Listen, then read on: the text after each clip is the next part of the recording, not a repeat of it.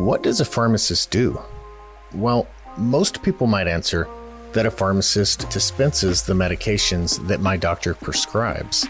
Now, I work with a ton of great pharmacists, and one thing that I don't generally see is excitement about pills in a vial. And this is probably because pharmacists have been trained to do so much more. So, what can you get excited about in your community? To find out, let's go beyond the scripts. Hey, welcome back to Beyond the Scripts. I'm your host, Will Tuft with Pioneer RX, and I'm excited for this week's special guest because this is probably a guest that you may have seen uh, somewhere uh, in uh, recent months. Uh, this guest has been on the big screen. He's been uh, maybe on a smaller screen in your living rooms on Good Morning America, uh, and maybe on even smaller screens on local podcasts uh, in the in the pharmacy network that you may have heard. so, really excited to have Dr.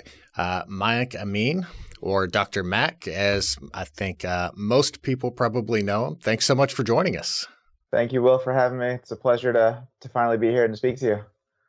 Yeah, man. So, um, had a lot of fun doing some research and uh, kind of learning about what you're what you're up to up there. Uh, listened to a podcast that I found, uh, the Business of Pharmacy podcast, had a great episode with you a couple years ago. Uh, definitely want to dive in a little bit more on some of the things that you and Mike talked about and uh, really learn about Skippack. So tell me a little bit about how you ended up at Skippack because if anyone looks at your uh, your accomplishments, looks at you know your interest, it's a it's a really varied road uh, that brought you somehow you squeezed in PharmD in there. so uh, tell me a little bit about how you got into pharmacy and uh, and then you know how Skippack came to be. So I started my uh, pharmacy career, I guess, back when I was younger, and uh, I had the opportunity to pick a job. I had a friend that was working for one of the chain pharmacies, and he said, "Hey, I have a job. Uh, they're looking for help, and they still are looking for help nowadays. That hasn't changed, um, and that was like 20 years ago. Um, so I started working at a at a chain pharmacy and got to learn about how the whole pharmacy system works. Um, it was exciting, but not something that I wanted to pursue. Um, just doing that setting. Uh, and obviously, some things happen in your life where maybe you'll head back into that path, and that's actually what happened. Um, I always wanted to do a job where I actually found uh, something that I was passionate about, and I didn't feel like I was actually going into work. So, having a job that pays well is amazing, but having a job where you don't feel like you're working is even better. And um, as I went to college, I, I, decided to choose University of Sciences in Philadelphia. It's a little pharmacy school, uh, actually the first pharmacy school in the country. Um, Tylenol was invented there, Trident was invented there. Some cool little things about the school, but it was a very small knit group of, uh, I guess, college students and professors. We we had only a couple of thousand students and teachers in the entire campus, which was less than my high school.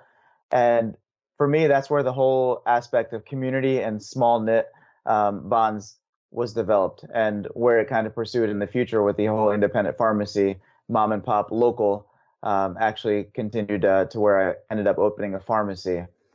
Uh, I actually never intended to open a pharmacy. Um, I was working for Pfizer for about six years in New York and New Jersey. Uh, while I was at Pfizer, I was doing something called drug safety.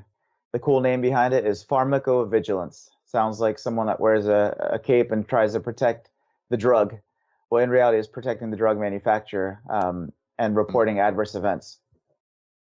I did that for uh, multiple years, and I realized that it was a job that I didn't really challenge myself at all. Um, I'd work a couple hours uh, a day, and then end up asking my boss, "What else could I do with the other time that I had?" And that's where I also came to realize that never be afraid to actually go out and reach out to somebody, even if they're 15 pay levels above you. Um, the CEO of Pfizer was there, and I was like, you know what? I have his email address. What if I emailed him um, and I did email him, and I received a response back.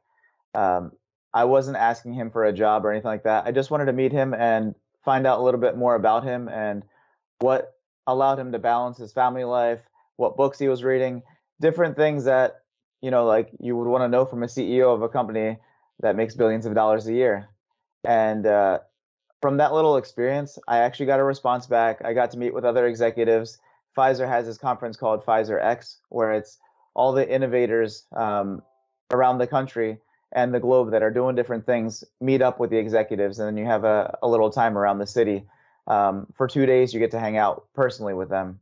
Um, I learned a lot about uh, the whole world of innovation and executives and how they operate. Um, never did I actually think that I would be taking some of the things that Pfizer was making and injecting it in people's arms. And that's what happened with the whole COVID vaccine. Sure. Um, and what ended up happening for me was uh, I worked for six years at Pfizer. Um, I was at Walgreens, also working uh, per diem, just getting some weekend money in. And one day, uh, I was walking out of the pharmacy and I saw a big sign outside on our reader board that said, Skippack Pharmacy patients, welcome here. And then I asked our manager, did we just buy out Skippack Pharmacy? It was a local community pharmacy that's been around for 50 years. And he said, we didn't buy them out, CVS did, but their patients are floundering literally everywhere. So we're trying to help them out. And I was like, you know what? What if I just drive by that pharmacy and see um, what people are experiencing? I've never seen a, like a, a, local business close down like that before in my life. So I yeah. drove by there, sat in the parking lot, um, and I just observed patients' faces as they were going up. The thing that really struck uh, struck me hard was when there were seniors trying to open the door. Um, there was red signs all over the window. One day they were there, one day there was red signs on the window, and these guys were trying to open the win- the, the doors and knock on the window. Nobody was inside, and then other patients were telling them like, these red signs mean this pharmacy is closed and CVS has bought them out. Now you have to go to CVS, and it was the saddest day for some of these patients' lives. And I was like, for once in my life, I'm going to stand up for small, stand up for community, and do something. I know it's it's hard to reopen something like that. I have no experience in it. Thanks to Pioneer, I ended up learning a lot about the pharmacy world.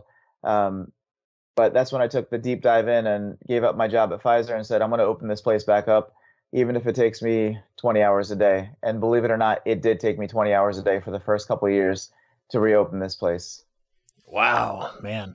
So, you know, that's that's something that we've we we've definitely seen as independent pharmacies that, you know, there there's not a clear exit strategy. There's you know maybe the the owners are kind of aging out. They're moving into retirement or or maybe they're they're just being squeezed on you know slim margins. And and it just seems like okay well the big box buyout is is an option that still allows you know uh, me to stay in the community it still allows my my patients to be served in in some degree and um you know, and it's uh, kind of a lifeline for for some uh, pharmacy owners, I guess, who haven't been able to connect with other independents to continue that care. But even now, I feel like that is um, maybe not as common, or, or maybe not the the even an option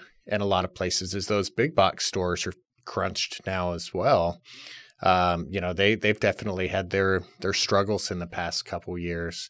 So you know, do you do you think in that community like were were they planning on closing? Like what what was the catalyst for them to sell to one of those big box Well, the many things that I didn't know about independent pharmacy might have been some of the triggers. I was never able to actually speak to the owner that sold the pharmacy to CVS, but what I came to realize when I opened the pharmacy um, were things that I actually never knew about. Because a pharmacist that's working at a chain, you're you think that okay, the higher the cost of a medication is, the more money the pharmacy is making. So I used to think that all right, brand name drugs, we must be making. If the drug costs a few thousand dollars and the copay is a couple hundred, we must be making hundreds on this. And then I came to realize that it's complete opposite. Where yeah. um, the more expensive the drug is, doesn't mean the more that the pharmacy makes. I actually didn't know about many things in the pharmacy world because at the chains, you're just literally verifying the script, making sure it's correct, giving it in a bag, and then if the, the patient has a question, answering their question. That's it. You don't see anything behind the scenes of what actually goes on. So when I first opened my pharmacy and I reached out to some friends saying, I don't know anything about community pharmacy, but I want to be able to help my patients. That was my goal. And maybe if I knew about some of these things, like the fact that you could lose money filling a script, um, the fact that I'd have to be working 20 hours a day uh, just to meet ends, I would have maybe I would have changed my mind. But I'm actually glad I didn't know some of these things um, because that could have swayed me away or could sway away any new owner. Um, but obviously, as I got in and I and I saw the first red screen, I I hit the Pioneer call button, and I said, uh, my account manager Walton Jordan, big shout out to him. I feel like he's my professor uh, when it comes to pharmacy and um, the entire Pioneer system. Um, I asked him, I said, "What's this uh, red line that shows up here?" And I and he's like, "That's a that's a profit loss." And I was like, "Wait, do you really uh, try to tell me here that I'm going to lose money filling someone's medication?" And he said, "Yes, that's that's correct. There's a chance that you can lose money, and maybe you can find a way around it." But that's when I started realizing that uh, a lot of times when we were filling these scripts, we were losing money. Um, for the sure. first couple years, I was just doing it, and then I realized that okay, I got to stop just allowing that red screen to pop up. Um, there's got to be a way around it, and uh, you have to innovate. Honestly, like you can sit there and complain all you want, and there's plenty of people that do it. I'm part of lots of Facebook groups and owners groups and organizations. And yes, we have lots of things to complain about, but if you're smart, innovative, and think outside of the box and surround yourself with people who are innovative, there's definitely ways that you can get out of that red. And um, yeah, that's why I'm glad that Pioneer hosts these podcasts to, to bring on folks that are trying to do things differently to make sure that we as a pharmacy profession can still move forward.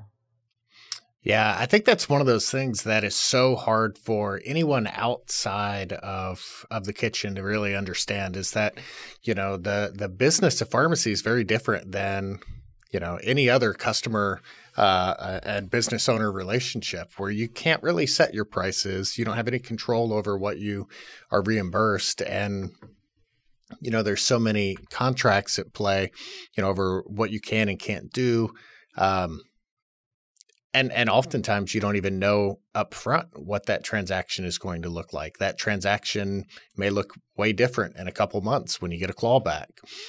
Um, you know so I, I can definitely see a learning curve for somebody new coming into that. And it's crazy for you know somebody who's been in the industry for 30 years as a pharmacist and a business owner to see that landscape completely change.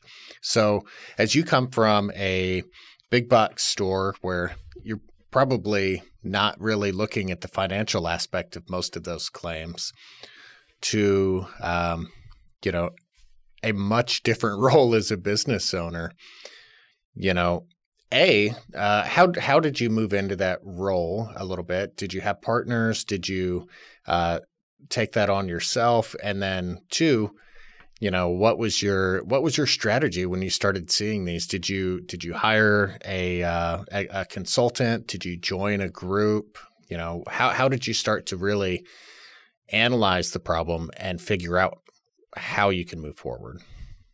Sure. So in the beginning uh, because it's a learning curve for everyone um, while the goal is always to make sure that the patient is the center of everything um, when we had our grand opening in the beginning i told our community that one day, uh, you know, I'm going to ask you guys for your help. I've reopened this pharmacy for you guys, and there was some people in the audience that were like there for 50 years. Their their parents, their grandparents, everyone has been going to this pharmacy for ages. Some people used to come here on a horse and carriage to this pharmacy way back to get their milk, newspapers, and things like that. And they were so excited that I reopened. But I informed them that there would be challenges along the way. I didn't know about some of these things like DIR fees. Um, but I said that as long as you guys are supporting me and willing to adjust accordingly, I'm going to keep this place open. And I'm not going to sell to a to a big box pharmacy, um, but I'll need your support. And they have supported me uh, day in and day out. Um, anytime that I've had a struggle, uh, for example, if there's an insurance plan that that says, "Hey, you can fill it twice at an independent pharmacy," there afterwards you have to get your refills at a three letter pharmacy or through the mail. And I tell the patients that, okay, this is what your insurance plan says. They're like, I don't care what they say. We made a promise to you and we're going to help you stay open. So what do you need me to do? And for those patients, literally, we'll charge them a dollar more than the cost of the drug, but they're loyal to me and they're helping me fight this system of what's happening and how people are forced to use different pharmacies and such. And for those people, I'll do absolutely anything for um, it just shows their loyalty and commitment to the promise that they made to us to support local and why I've been continuing to fight. It's definitely challenging in the beginning.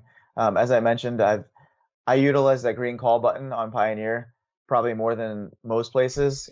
and I kid you not, if you ask my account manager how many hours I used to talk to him a day, not minutes, hours, at least a few hours every single day, I would talk to him. And he never lost his patience with me because it's like a kid in kindergarten or elementary school trying to learn about um, not just the pharmacy system, but about pharmacy and independent pharmacy and how all of this works.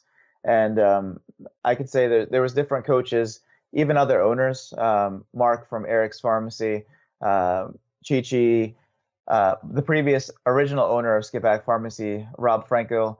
Um, there's a lot of people that are that are fighting for independent pharmacies to stay open, and we've become a huge tight knit family. Um, where if we're facing an issue, um, all of us are kind of in it together, and we're going to work around it together. Um, so while I didn't have the formal education or training, or even partners per se to help me get through the initial struggles, um, I would contact these guys and my friends and other pharmacy owners. And that's the beauty about it is when I started, I thought that independent pharmacy owners, if it's in the same town or nearby, maybe they weren't willing to share some of these best practices with you. But then I realized that if we're not supporting each other, CVS, Walgreens, the Rite Aids, they're going to knock all of us out unless we're fighting together because they have 10,000 stores each we don't have that. We might even the largest independent pharmacy owner that has multiple stores does not have hundreds of stores.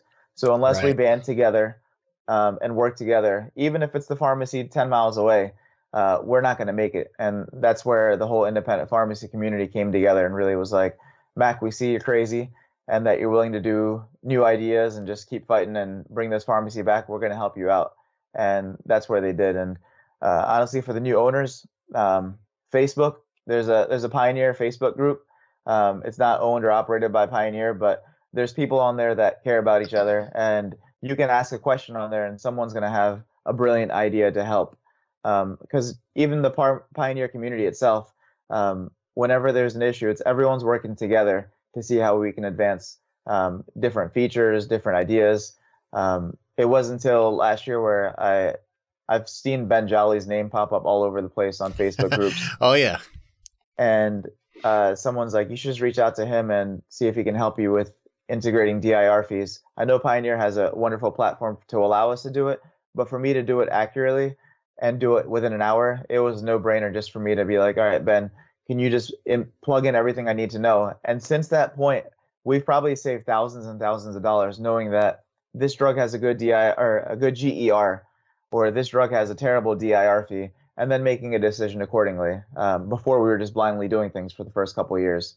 So yeah, it's it's very helpful to have that tight knit group of friends and uh, pharmacy owners and even other pharmacists that are willing to help you succeed. Yeah, I love groups like that. Um, I, am aware of the uh, the Facebook group, but they won't let me in. I've actually gone in and uh, you know done a Facebook Live with that group before, but they, I'm not in the group. so, um, but no, that's great. I, I, love that community mindset of you know we're independent but not alone kind of um, feel. So, you know, as as a uh, a, a pharmacy professional, you you've you know you came from a world uh, with the manufacturer, so I feel like you had some great insight into the industry. Um, what what shocked you the most moving into that? Was it you know the the slim margins or the the contracting requirements or you know what uh what was most surprising early on? Was it that that opening order? So initially, it was uh, the whole aspect of it's easy to get people to come to your pharmacy, mm-hmm. and maybe because I I come from a marketing background, went to B school, learned a lot about uh, the customer approach and how to take care of people. But for me, I could literally empty out the CVS that's up the street from me. But that's not the goal because you could bring in thousands of patients and do.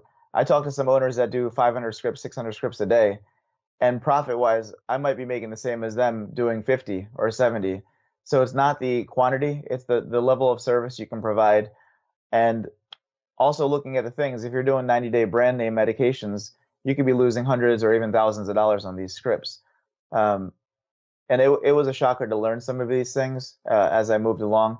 And it was sad to see that like insurance providers view our like a pharmacist and the pharmacy team rate as like a quarter a prescription. Um, I never knew that that could possibly exist. Uh, no other service industry or product industry um, that I know of has that kind of rate. Um, and you know th- that is what it is. You know, it used to be ten to twelve dollars. People used to be really happy, and uh, owners were there. And some of those owners, as this thing has changed to what it is now, they're leaving or they're calling, asking back, "You wanted to buy my pharmacy out?" Um, and sadly, you see more and more of this happening. But obviously, anything that you can put some effort and energy into, you can change that dynamic. Where okay, maybe it's 25 cents is what they value us at for filling a Z pack. But why am I going to spend all day focusing on that Z pack or filling? I'm not going to be the Z pack or amoxicillin hub for my community. Um, sure. That's a part of our business, and you know it brings the patient in. We're here to take care of that patient's uh, immediate urgent need but find other ways to be innovative and to provide services that others don't in a way they can't. Others that are, you know, providing these mass amount of prescriptions a day, whether it's the mail or uh, or a chain pharmacy, uh, they might not be able to provide that customized level of service to a patient, and that's we as in what we at independent pharmacies can actually do. Whether it's counseling somebody about CBD um, or providing a, a vaccine recommendation, um, we at our pharmacy we've turned an entire room which used to be a like just a storage area we used to store lots of otc products um, but instead of me having 10 bubble baths in the back room along with you know these sponges or, soaps what's the point of using that space in the back room making a quarter on it when someone can order these items off amazon now um, you can't yeah. fight amazon there's no way to do it um, you kind of have to realize their model and just be accepting of it and then find ways of providing services that they, they don't. Um, so we turned all that clutter into an immunizi- immunization and health room. So that's where we, we call our clinic happens in that room. Um, we redid the walls, made the lights, the sounds, the smells. The entire room is an experience. And we realize that no other pharmacy in our area has that. So if somebody wants to have that kind of experience, guess what? They have to go to Skippack Pharmacy. Um, and that's where I kind of dove into and realized that let me focus on things that others are not focusing on, on and then just really go after that. And that's where, um, to this day, we might do 100 prescriptions a day, maybe. And that's great to be able to serve our patients and fill their, their meds, give them med packs, be able to offer these services, but we have to find ways to provide other services. And the way things are looking right now, that's clinical services.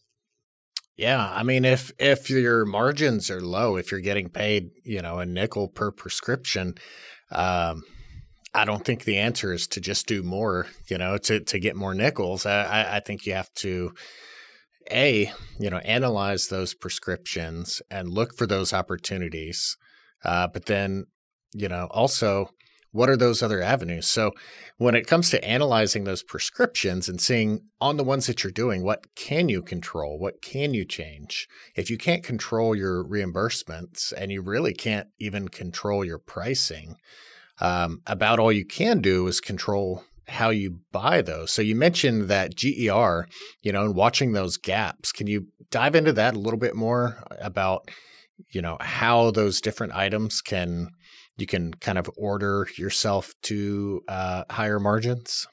Sure. When it comes to some of the things that I learned about as the pharmacy stayed open, was uh, the the practice of ordering smart. Um, anyone can go to any two different stores and see the same products there, but just different pricing.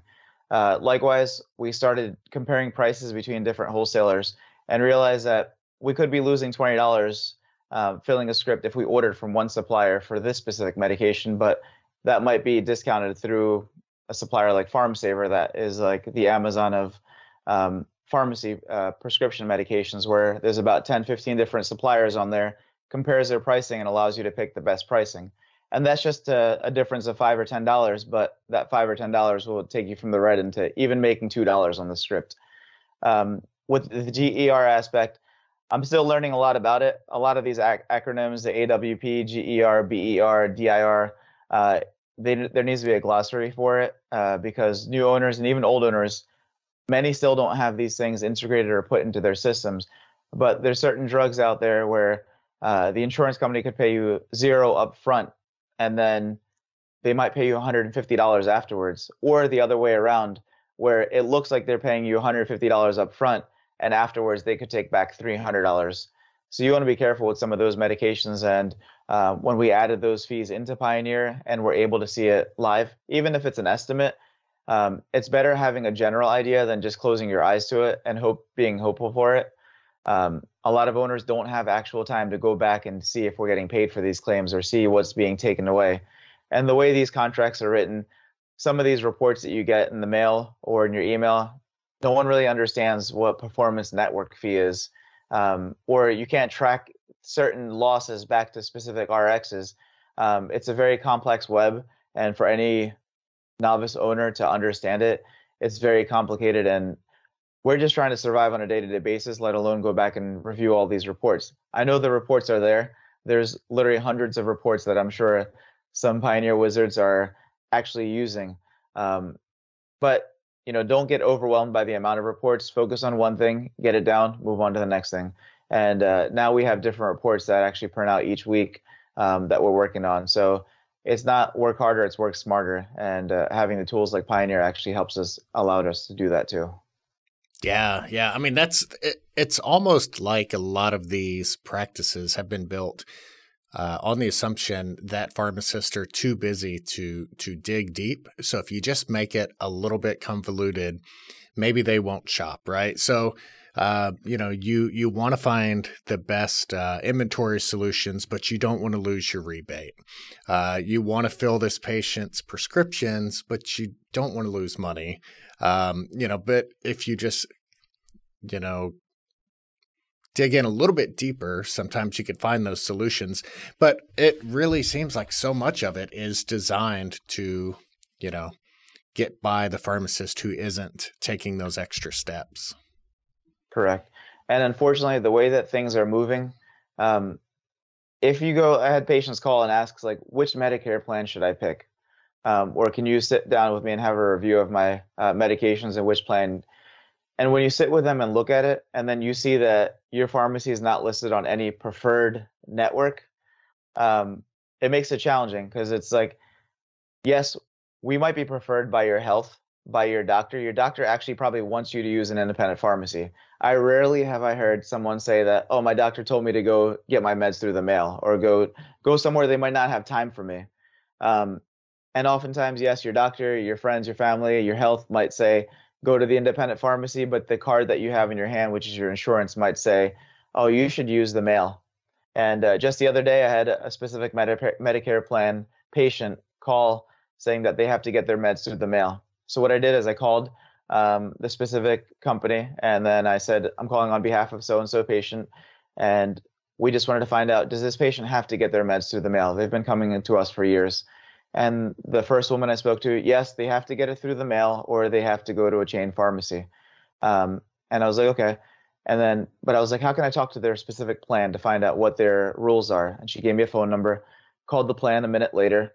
And all the meanwhile, the patient's listening in with, with us and called the plan. The plan said, no, the, the patient can actually use your pharmacy. They don't have to use the mail or a chain. Now the the messages are mixed that people are getting. They might get letters saying that they have to use certain places, um, and it's very confusing. But um, what we as owners have to do is just to get the message out, and it's not to bash insurance companies or anything. They have their own strategies, techniques, marketing. There's a reason why there's a logo on a specific card that directs people to go to that pharmacy. Likewise, let's be smart. We're let's be smart together. Let's come up with an idea. Um, and, and it might not be through the insurance let's find a different way that our communities absolutely love and can continue to come to us. And for us, that was the whole immunization effort. What uh, independent pharmacies did in this country during that, um, and, and not just locally in Pennsylvania, but throughout the country, they really rose up and said that, okay, we might be struggling um, being able to stay afloat filling your prescriptions, but we're still fighting for you. We love you so much that we're going to be willing to do absolutely anything to help save our communities. And that's what pharmacies did. Yeah. So, were you doing immunizations prior to the COVID 19 pandemic? We were doing uh, just flu shots. Uh, the okay. basic uh, minimum that we thought uh, we would be able to provide as a service to our community. Um, and even with flu shots, we also became innovative, where we realized that uh, other pharmacies might have programs like Give a Shot, Get a Shot. When I was working at Walgreens, brilliant idea, where for every shot that we gave, um, somebody would get a free shot somewhere, whether in this country, some uninsured patient, or somewhere else in the world. And I thought that was a brilliant idea. Is that you tie an idea to a cause, and for us with the vaccines, it was that okay, we did the same kind of program where um, we also offered free vaccines to people who were uninsured.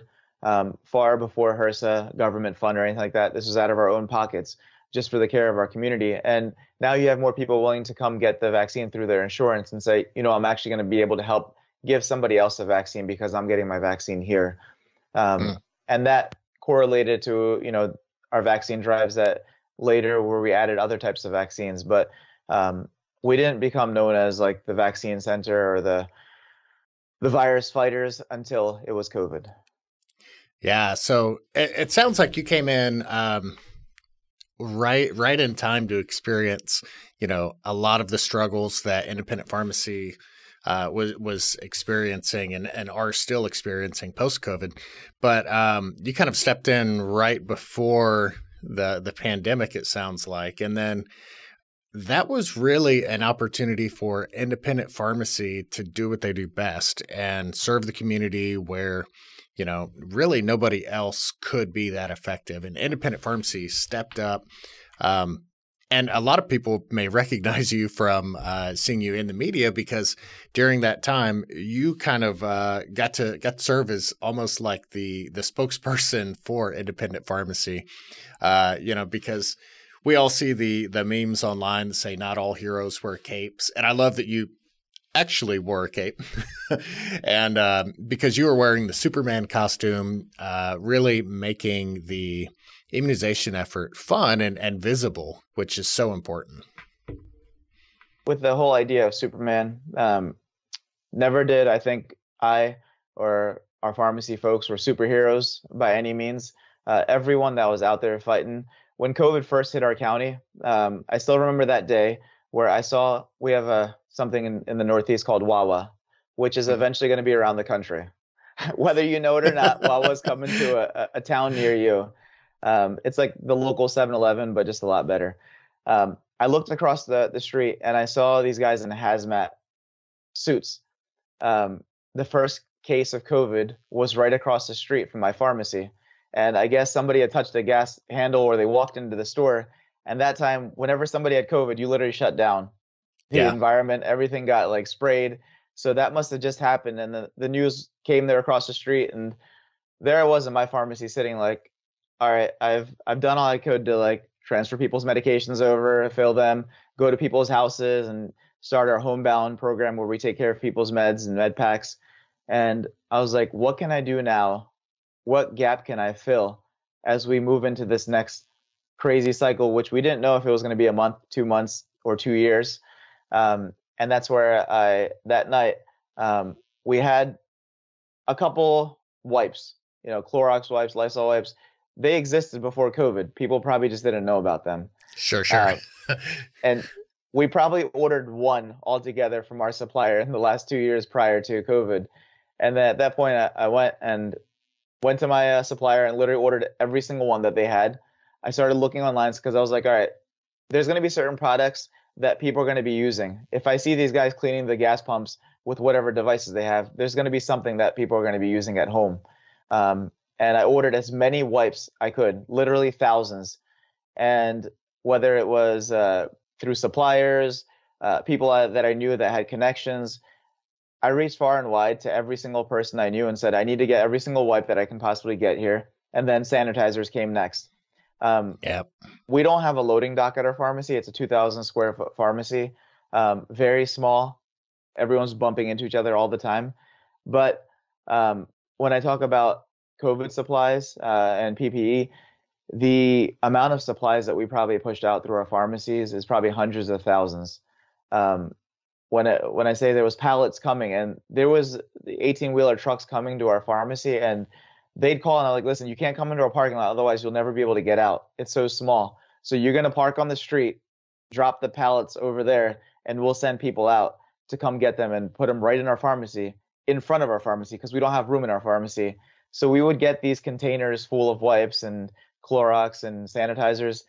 And what was amazing is that these trucks would come drop them off. And it was our patients that were actually helping me bring them off these trucks, load them into the stores. And I was like, I can't believe that this community is coming together like this. Um, there was people that literally would go home, grab gloves, you know, if it was snowing, shovel the outside just so we can continue to get these supplies. And we became the community hub at that point where it wasn't Max Skippack Pharmacy. This was truly the communities. And there were people in there 20 hours a day with me. I was not alone. Yeah. And, and these weren't, it, it was hard to find people to work nowadays. Uh, even at that time, it was hard to find employees. But if I put a cry out on Facebook saying, hey, we're looking for help with XYZ, or we expect 10,000 bottles of sanitizer containers to come, we need help packaging them, people would just show up. It could be 12 o'clock at night and someone sees a light on in the pharmacy, they'll knock on the window and they'll come right in and help me. Um, so not once did I feel alone during this pandemic. And uh, what really was the highlight of uh, Superman and the costume was the the Crusaders that were around him. And uh, while I wore the costume, it was truly every single person that was around me that deserved the costume and the superhero uh, effort that our community put together. Uh, where do you see a thousand people come together, um, willing to spend over a year to help fight COVID? And that's what our community did. We we posted on Facebook saying we're looking for volunteers, and uh, that volunteer sign up sheet had over 2,000 people that signed up. That's that's great, man. Yeah. So uh, anybody listening, if you go to YouTube, uh, go to Google, wherever, and just uh, do do a quick search for Skippack Pharmacy, uh, you'll find some of these videos. Um, you'll you'll find clips from the local news stations, from Good Morning America, uh, which is pretty impressive. That's a big show.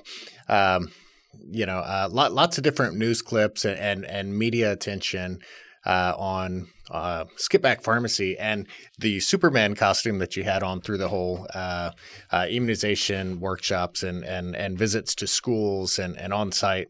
Uh, it's really cool. And, you know, again, it, it's such a, uh, a great representation of what independent pharmacies across the country were doing but it's also uh, like kind of on a on a deeper level. You know, I I look back now and I think about what a scary time that was, and so you know, Superman being there for the community. It's uh, I I just thought it was a very poignant use of. Um, you know, pop culture to connect with people and give them something to believe in while you're actually, you know, um, in a really scary time and and and delivering hope as much as uh, you know you are hand sanitizer and PPE. So it was uh, it, it was a really neat uh, way to represent community pharmacy, and I don't think that was lost on uh, uh, on social media when you know those went viral. The great thing about that that whole uh, the cause and the costume is that it actually started off with a child. There's always an initial point. No one just thinks like, all right, let me wake up today instead of wearing my scrubs, I'm going to wear a costume, go into work. Um, likewise, the same case was here. Uh, I had a, a, Halloween costume that I actually never wore, um, and it happened to be the Superman costume. It was New Year's Eve during the during COVID time, and a mom had called the pharmacy because her pharmacy couldn't compound uh, a medication for her child. And at that time, I said, you know what, this is my last delivery of the year.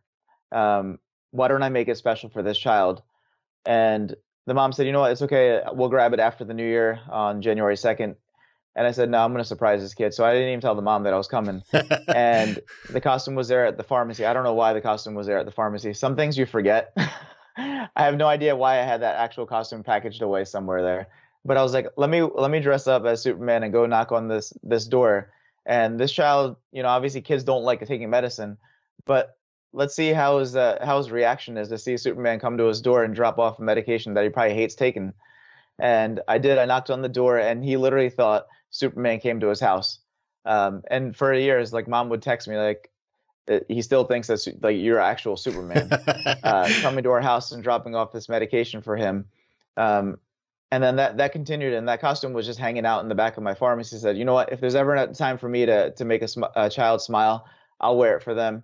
And uh, it happened to be that we received COVID vaccines um, early February, and that actually sometimes things don't just don't happen. You don't just get lucky. Um, you have to shake the right trees, and this is important as independent pharmacy owners that we have to advocate for our profession. You have to make connections. Uh, your state representatives, your senators. I never realized the importance of these folks until it came time for COVID because we were sitting on a call with uh, Pennsylvania Department of Health and there were state representatives. Everybody was on there, and uh, I saw one of our local representatives on there, and I had met him before in the community and had his contact information. And I sent him a text message saying, Is there anything you could do to help us get vaccines? And I'm sure like everyone else probably had the same question for him because he probably was looking for the vaccine for his own family members. Um, and he said, Let me see what I can do because he's like, I know what you could do for this community. I know that you could probably gather people together and get these vaccines into arms faster than anyone can. And that day, he must have reached out to his colleagues at the Department of Health. Next day, I get uh, a letter because I'm sure the stack of uh, applications on the de- their desk must have been in the thousands because everyone wanted to become a provider and get these vaccines for their community. But I get a call uh, within the next day saying that you've been approved and we're going to have vaccines coming your way. And I was like, I can't believe a simple text message to the right person who knows somebody can make that happen. Um, and the problem was that we obviously didn't have an ultra cold freezer. Um, I was about to say those first the, those first boxes, everyone had to come up with you know extreme storage that uh, they just never really had a need for. So that was the the ultra cold freezer was a problem. It's like how are we going to get one of these? They cost ten thousand dollars. They're not readily available. So it's not like you can go on uh, go to a local store and find one of them, especially at a time where everyone was looking for them. Um, there was a nursing home, uh, a senior living community nearby our pharmacy. So I called them, and throughout the pandemic, I actually tried to reach out to them saying, How can I help? We were also trying to offer our prescription services to them. Never got a call back once. This time I called them and said, Can you pass this message along to your CEO that I want to vaccinate your residents? I didn't have a single vaccine in my hand. I didn't know what I was going to do, but I just offered about 500 seniors the opportunity to get a vaccine. He actually calls me within an hour and says, "Hey Mac, um, thanks for offering to give us vaccines. Um, I actually have an ultra cold freezer that I, that we bought here uh, for the community, and I want to give it to you. Would you have any oh, use wow. for it?" And I said, "Would we have any use for it? Are you crazy? Like, would we have any use for it?" This is the the last piece that we're waiting for to be able to get these vaccines into a storage container. So the next day they dropped off that ultra cold freezer. Um, and at one point that freezer had 16,000 vaccines in there. And it, it was like it, every time we'd walk by there, there was like some things you, you just see and you're like, I don't know how this thing came into, into our building, but it saved so many lives. Um, and to this day, they actually donated that, fr- that freezer to us. And once the Department of Health found out that we were one of the few that had that, then they sent an entire tray of Pfizer vaccines to us and uh, that's when our mission really began. Where I said, Super Bowl Sunday, I know people want to watch the game. We have a blizzard coming in our town, and the news caught wind that we were going to get these vaccines. So the Philadelphia Inquirer uh, came to the pharmacy the night before the Super Bowl and said, uh, "Tomorrow there's supposed to be like eight to ten inches of snow. Are you guys having this clinic?" And I said, "We'd be crazy to not to have this clinic tomorrow with people dying left and right." And at that time, people were trying to go all over the place to get these vaccines. So I said, "Oh yeah, we're gonna have we're gonna have this clinic no matter what. It gets snow 14 inches, and if I have to sit on the street and give people shots in the car, we're gonna make it happen." And that next day, um, so we posted on Facebook that night saying, "If anyone's free, medical professionals come out to the firehouse," because there was only one of me, and we have two or three staff members and students uh, that were helping us. So I was like, "How are we gonna get 1,200 doses into arms with five people?" But I was like, you know what? The community said they're going to help me out. Let's hope that they actually show up tomorrow. and the next morning, we woke up and that costume was hanging in the back of the pharmacy still. And I had two volunteers and they all showed up. The volunteers showed up. Two came to the pharmacy and we were printing out forms. We didn't have an idea of how any systems worked. We we didn't know how to add the patients into the system and there was so many different things going on, but the volunteers were helping gather the things and I and I asked, I was like, what if I wore that costume uh, that's hanging on the wall and got to the clinic and just came with that box in my hand and walked into the clinic? and they're like, "You'd be stupid not to wear it," and that's kind of where our you know our initial uh, journey began. And I took that box, arrived to the firehouse, and walked out. And you see these seniors that are standing in the freezing cold with snow all over the place, and they had the biggest smile probably in their life as they saw Superman walk into the building with their COVID vaccines that they were getting. And they were some of the first people in our town. And after that point, I realized that, you know, the costume and this aspect of give, providing people happiness, it's not just for kids.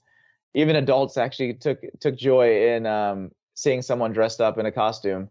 And uh, the costume represents many different things. For me, the S that was uh, on on the costume, as I told uh, Ryan and Kelly when when I went on their show, it stands for servant. Um, we as pharmacists have have the opportunity and the the oath we've taken to serve our community. And for me, that S stands for servancy. We had the opportunity to do many things. Yes, might have been on so many so many cool different shows, the People magazine, CNN, all over the place, but that was never the goal behind our mission. Um, that's great. Uh, we don't mind the media because they were actually spreading positive messages, and that's what we wanted to see. Not once did any news media outlet ask me a question that was trying to throw a curveball and get a negative aspect for a story. Yeah, and there was such a need for positivity at that. Well, every day, but especially, man, I, I, I look back and just remember how dark those those days were.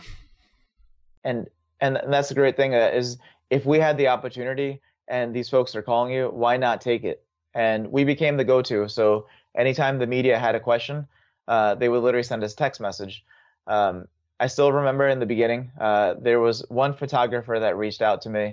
Uh, her name is Hannah Beier, um, very young photojournalist uh, that went to Drexel University. She was on the front cover of Time magazine in her 20s, and the picture that she t- took for that magazine was taken virtually. So it was during COVID, so she couldn't physically go to the location, but oh, she wow. told the students how to set up the camera and everything, and that picture made the front. She happens to live locally, and she had sent many emails, calls trying to get in touch with me. And then finally, one email call because this is a time where you're getting 800 calls a day. When someone realizes you have COVID vaccine, you're getting calls, you're getting texts, you're getting emails, and you're missing half of these. I missed multiple calls from CNN, and which I still regret today because I would have gotten to go on some of these big time shows. But it's okay. It was it happens, and the the goal at that time was to serve people and to get these vaccines in arms. But Hannah had reached out multiple times and finally, I saw one saying, "This is a Reuters photographer. Please respond to me." well, I mean, this this isn't CNN, but this is this is beyond the scripts. It is like one level down. exactly. So she and finally, I, messaged her, and she's actually the reason why. If you Google, like, anytime you're going to see a COVID vaccine story and you look under images, there's a chance you'll see us or our pharmacy. And then when you look at the photo credit, it was her because the pictures that she's taken have ended up in like the top uh, 100 photos of CNN. Um, president has used them in store, you know, when he's making an address, they they use some of our pictures and those addresses.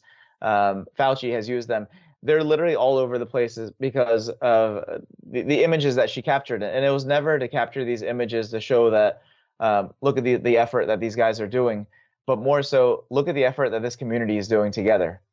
And yeah to this day, like yesterday, Wall Street Journal, New York Times, people send me messages that you guys are on here, Apple News, whatever it might be. It, it's a great feeling to see, and it's not just me; it's our volunteers' pictures, and that actually makes my day when I see it's our students, our volunteers, team members that are featured in these stories, um, and they're all positive stories. So.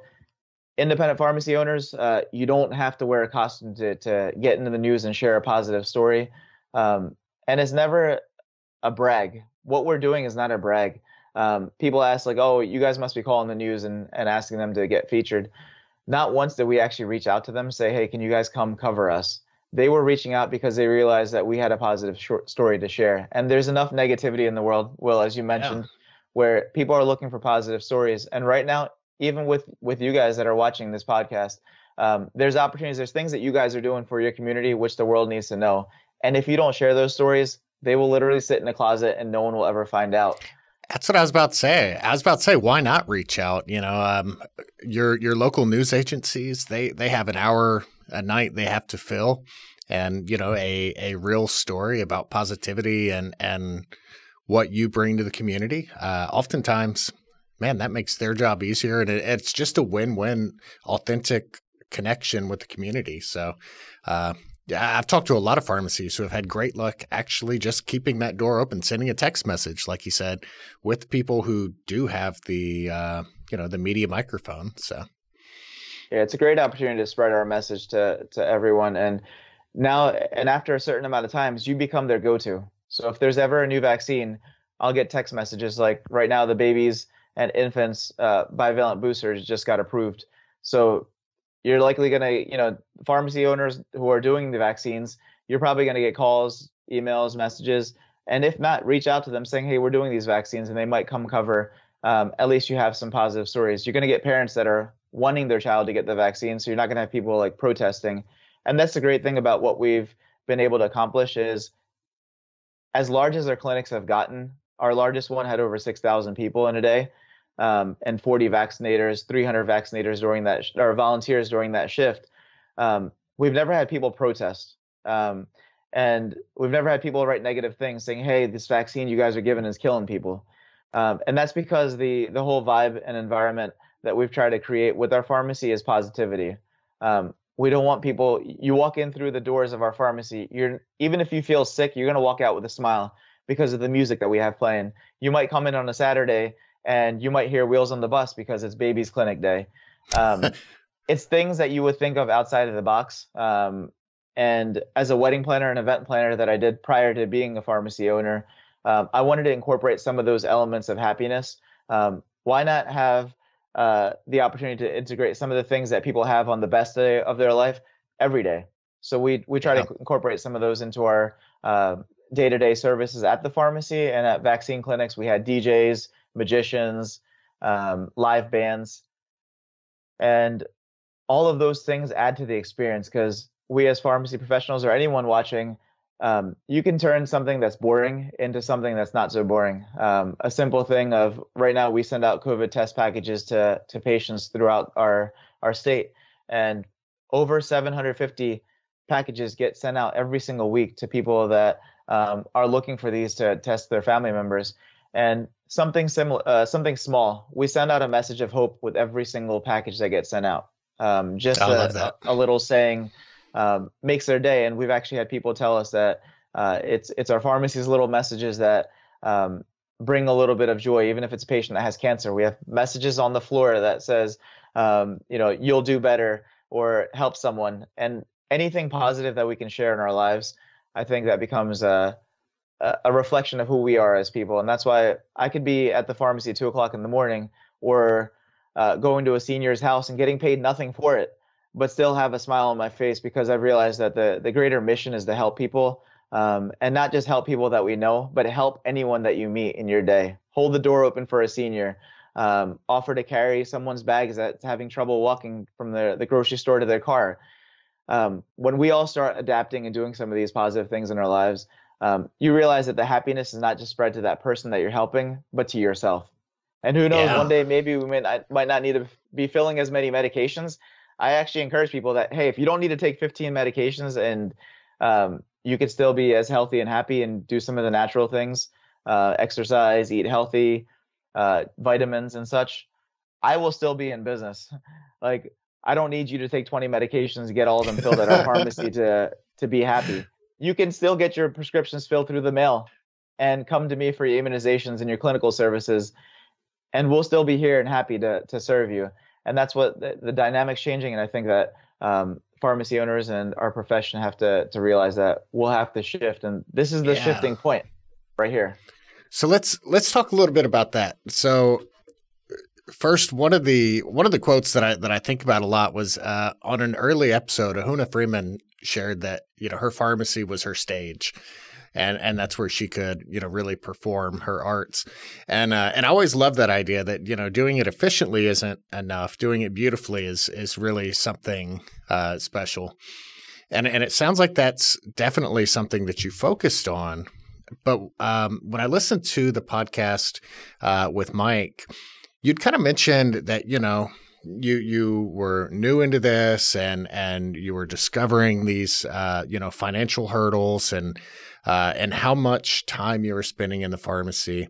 And then COVID happened. Um, you definitely were able to serve your community, but have you been able to kind of overcome some of those financial hardships and and make the business sustainable after COVID 19? I know a lot of there's a lot of opportunities during those hard times to build connections with the community and and obviously the immunizations themselves uh, you know uh, had an economic impact but you know have you been able to adapt that pharmacy to be sustainable in uh, in the months since where it's kind of calmed down a little bit sure so with the economic impact of the vaccines um, if you ask a lot of the people that know me uh, some of my friends some of the pioneer users they probably uh, would say Max the pharmacist that did 100,000 vaccines and tests and forgot to bill them.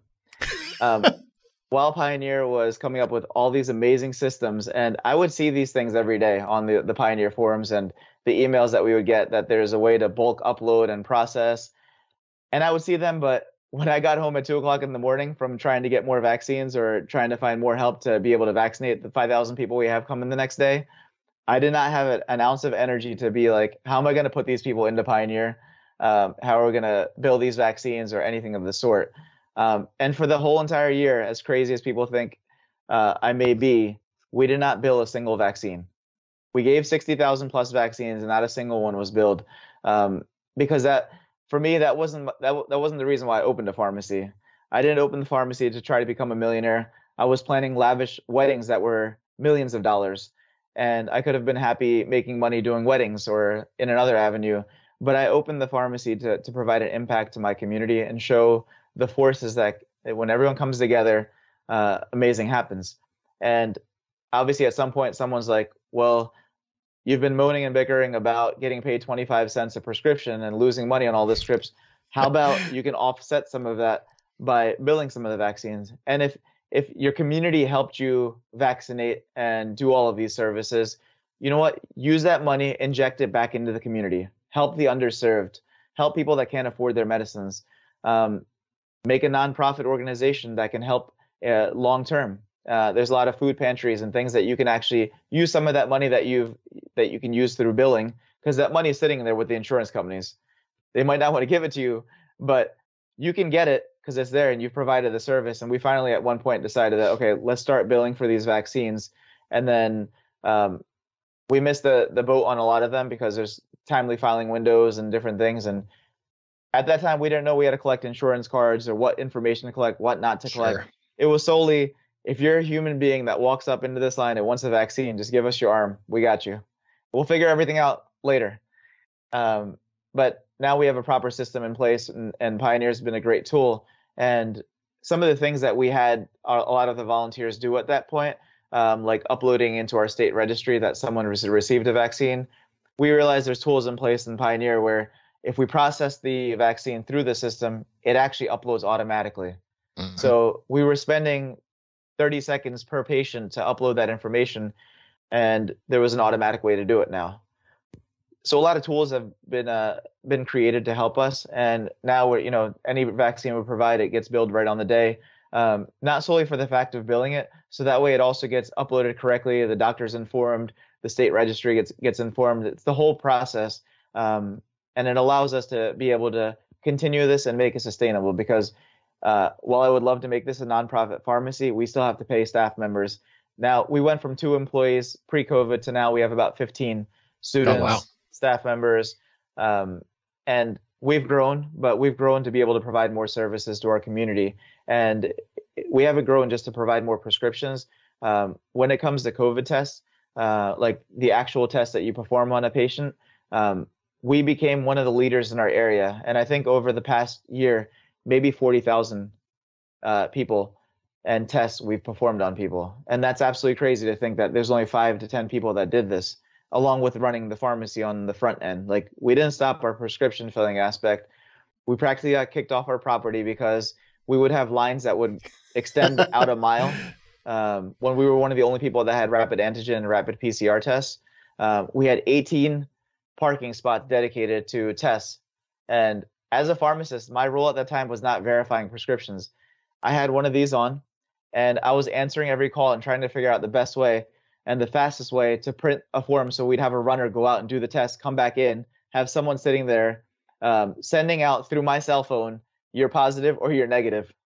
There was no system in place of us actually informing someone how they were positive or negative without just using my phone and texting them saying, hey, Mr. Smith, we did your result, it's negative. Copy, paste, send to the next person, send to the next person. But the great thing about some of this chaos is you learn things later now all of this is automated. We hit one button, sure. they get an email. They could use that email to to give it to their insurance company and get reimbursed. Uh, we use a tool called JotForm. So all of our data points are plugged into JotForm. It downloads and then we bulk upload into Pioneer.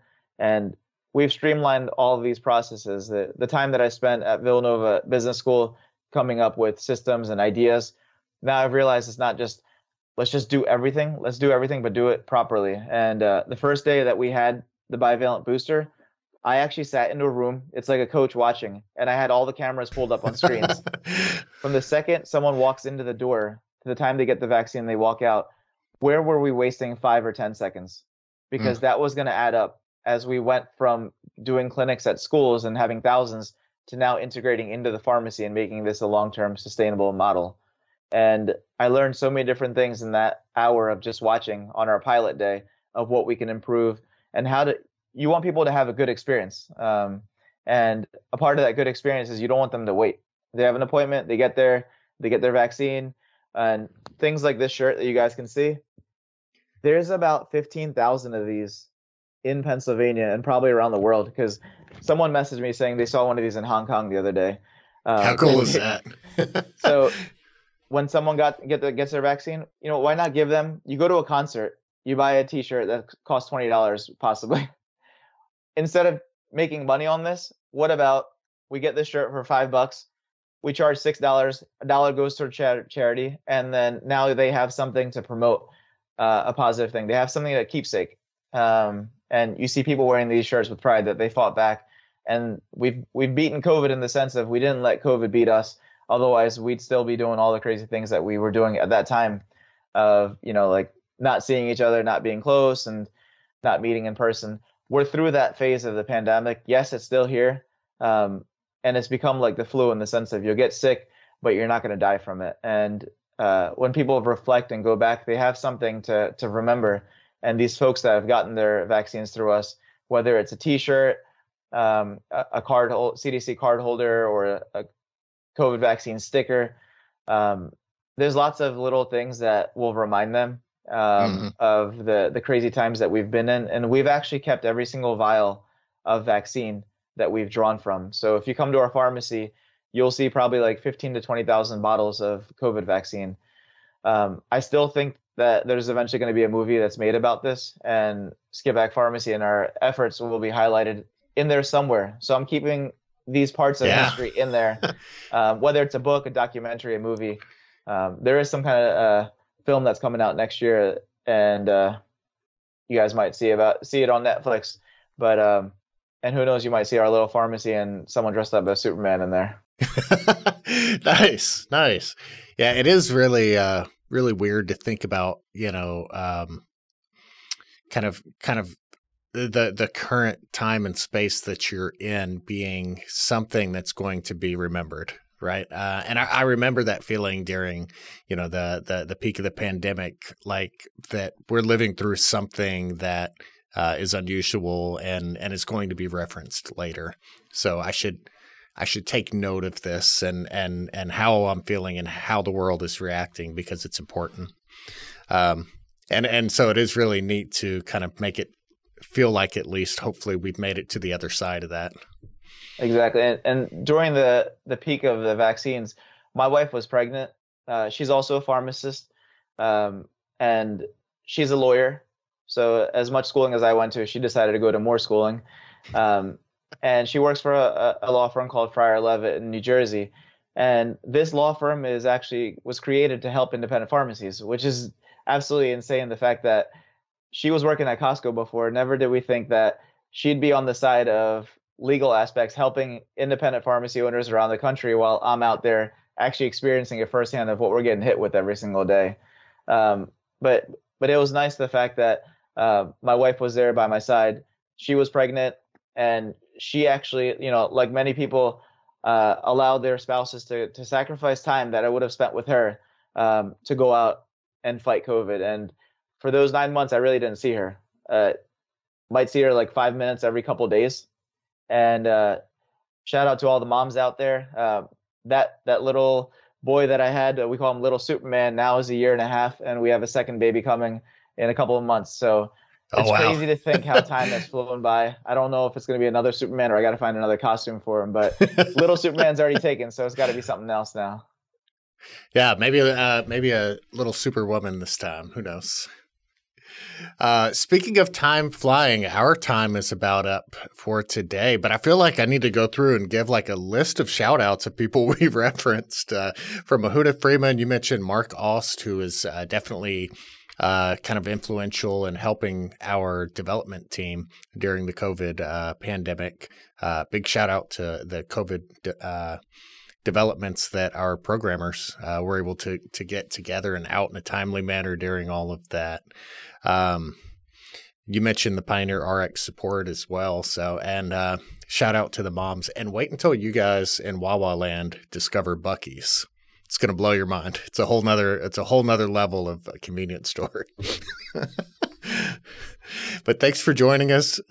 And uh, I want to have you back on maybe in another, uh, you know, 12 months or so. And I want to hear what else is going on. I know you guys are busy with the um, uh, doing your flu rapid tests, and uh, look forward to seeing what other avenues you uh, you find in the next year as things continue to settle down, and how you're able to continue to serve your community.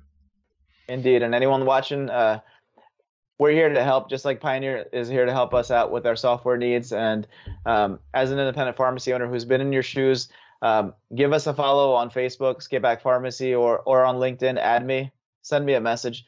Um, we want to grow together, and the only way we can do it is by helping each other out. So I'm here to lend a helping hand, or at least connect you to people that would be willing to help. Feel free to reach out anytime. Thank you, Will, for your time too. All right, man. Thanks for joining us. Thank you for listening to this episode of Beyond the Scripts, presented by the Catalyst Pharmacy Podcast. If you enjoyed this episode, please support our channel by liking, subscribing, and clicking the notification bell so that you'll be notified anytime we post new content. To stay up to date with all of the latest independent pharmacy news and content, follow Pioneer RX on your preferred social media platform.